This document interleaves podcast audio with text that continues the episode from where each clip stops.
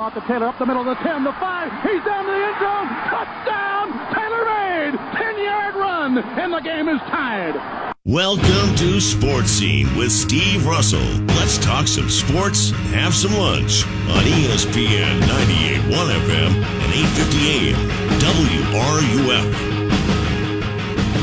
WRUF. Welcome to hour two of Sports Scene in the midst of a homecoming Friday parade going on on a hot day here in Gainesville. And of course, with this game, not your typical homecoming opponent. We've had a lot of guests on this week, and it's been a good guest week.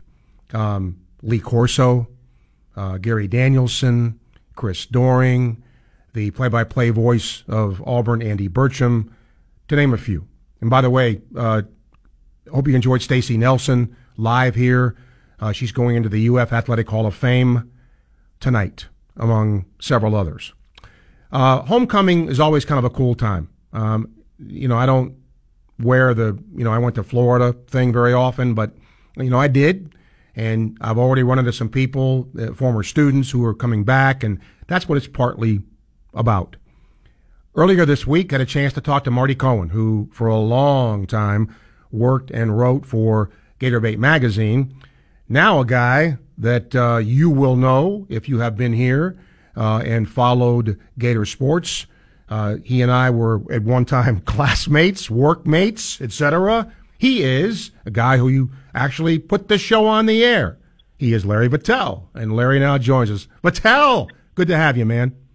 Hey, it's good to be here. You know, it's uh, it's been a while since I've been on the air in Gainesville, so it's uh, you know, if there are old friends listening in, hello, I do miss you particularly. I miss game day, but uh, life in New York is good.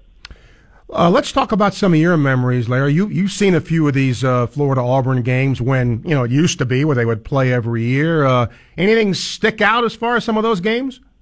Oh, so uh, we could take up the hour and finish up. It yeah. was such a great rivalry, starting with the the first game that I was able to uh, work was the I think the '83 game at Auburn. The uh, a controversial play involving uh, Neal Anderson and Charlie Pell went off with on the officials afterward and uh, accused them of bias and such. That was pretty dramatic. The '84 game in Gainesville was spectacular, but the one I'll never forget more than any other is 1985 at Auburn.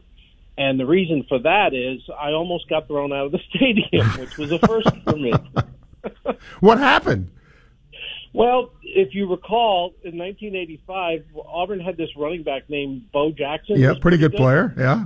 And I'm doing sidelines for the Gator Radio Network, and Auburn comes out for a series, and Bo's not playing, and so I wander over to the other sideline, and I see him sitting on the bench with an ice pack on top. He's the ice pack's basically on top of his knee and his thigh.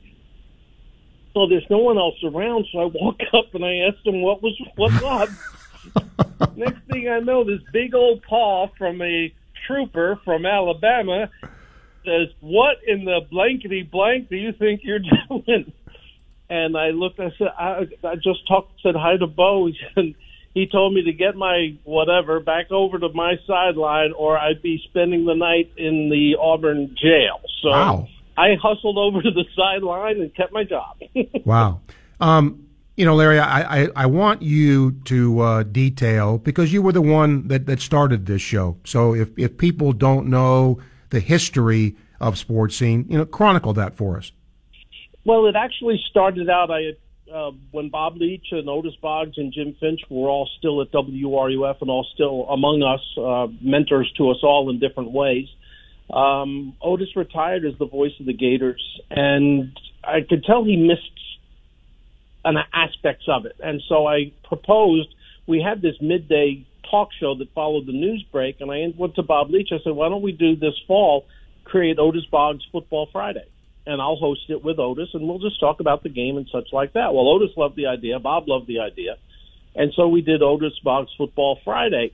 Then Otis decided after maybe a year he just didn't want to keep doing it all the time, and so I ended up with a Friday show. Then we added Mondays because there was so much to talk about from the weekend, and it just kind of grew from there to eventually Um, at first, it was only 38 minutes long. I got the I got it on at I got 12:22, and I had to be off by 12:59, so I guess it was 37 minutes long.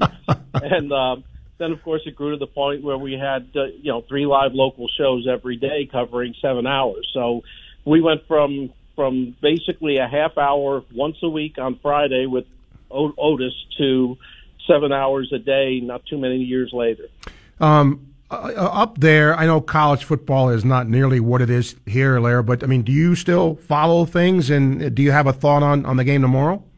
Well, sure. I watched as many games as I can. In fact, I've watched every play Florida's run so far this season, and most seasons since I've been up here. You know, this is my, I guess, my fifth season in New York watching, and I get the SEC network on my cable system, so uh, I can watch the shows and the conversations and such like that.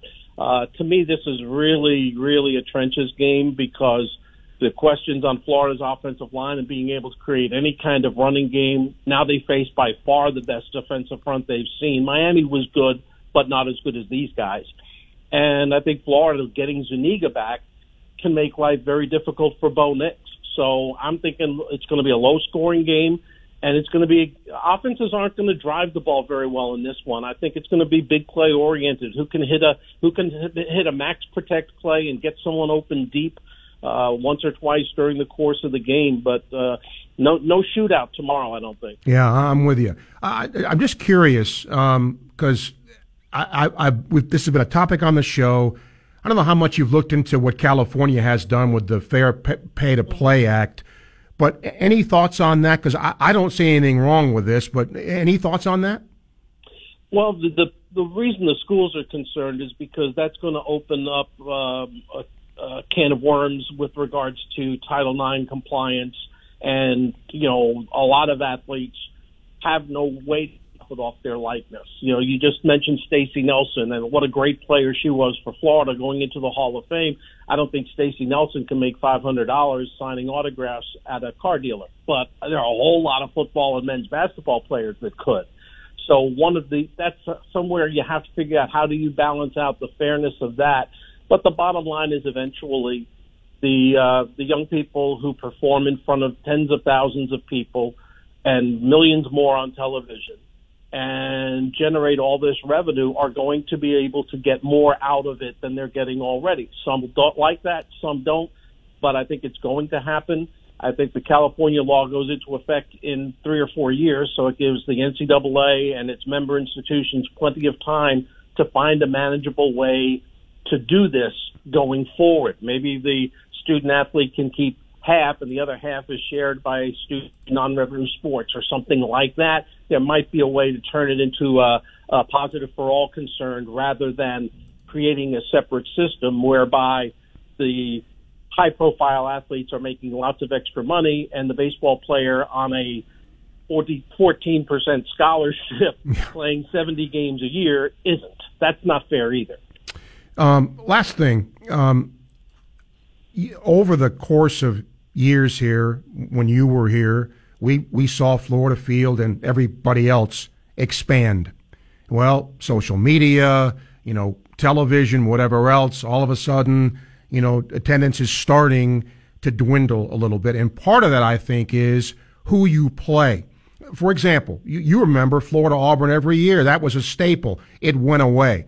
I'm a big believer, Larry, that I don't know that fans now want to see the same SEC schedule every year. Do you want to play Vandy every year? Do you want to play Kentucky every year? I think that should be rotated around. What do you think?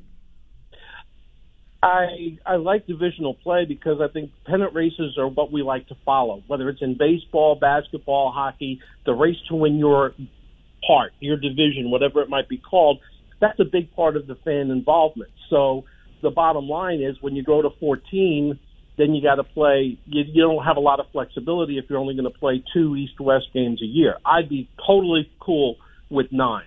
You play nine conference games. You play Florida State. You play one intersectional cool game like Miami or Michigan or Texas or whatever, and you can play one Humpty Dumpty, but only one. That would give you a nice balanced schedule that makes sense. I think that would increase fan interest. And if you're playing three games with no permanent opponent, you're going to see every team in the West at least once or twice every five years. So that would really help because you couldn't get a ticket to a Florida Auburn game for a decade or more. You just couldn't get in.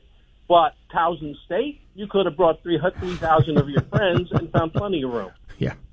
Last thing, um, uh, homecoming. What are your memories of that? Gator Growl, the real Gator Growl, the Rodney Dangerfield, yeah. Robin Williams, Gator Growl. Uh, I remember Bob Hope being booed. That was kind of rude, but you don't scold the audience because they're they didn't respond as well to the introduction as you like. You know, these this, this audience was pretty well lit. But I remember uh, Gator Growl to me is what homecoming was all about. I mean, when I started, of course, there was the Halloween festival, which was a salute to decadence at the Plaza of the Americas. No doubt. I'm not going to go into any more detail, but I remember when they canceled it, and I thought, what took them so long? Even though I, I, I thought it was quite a show to watch.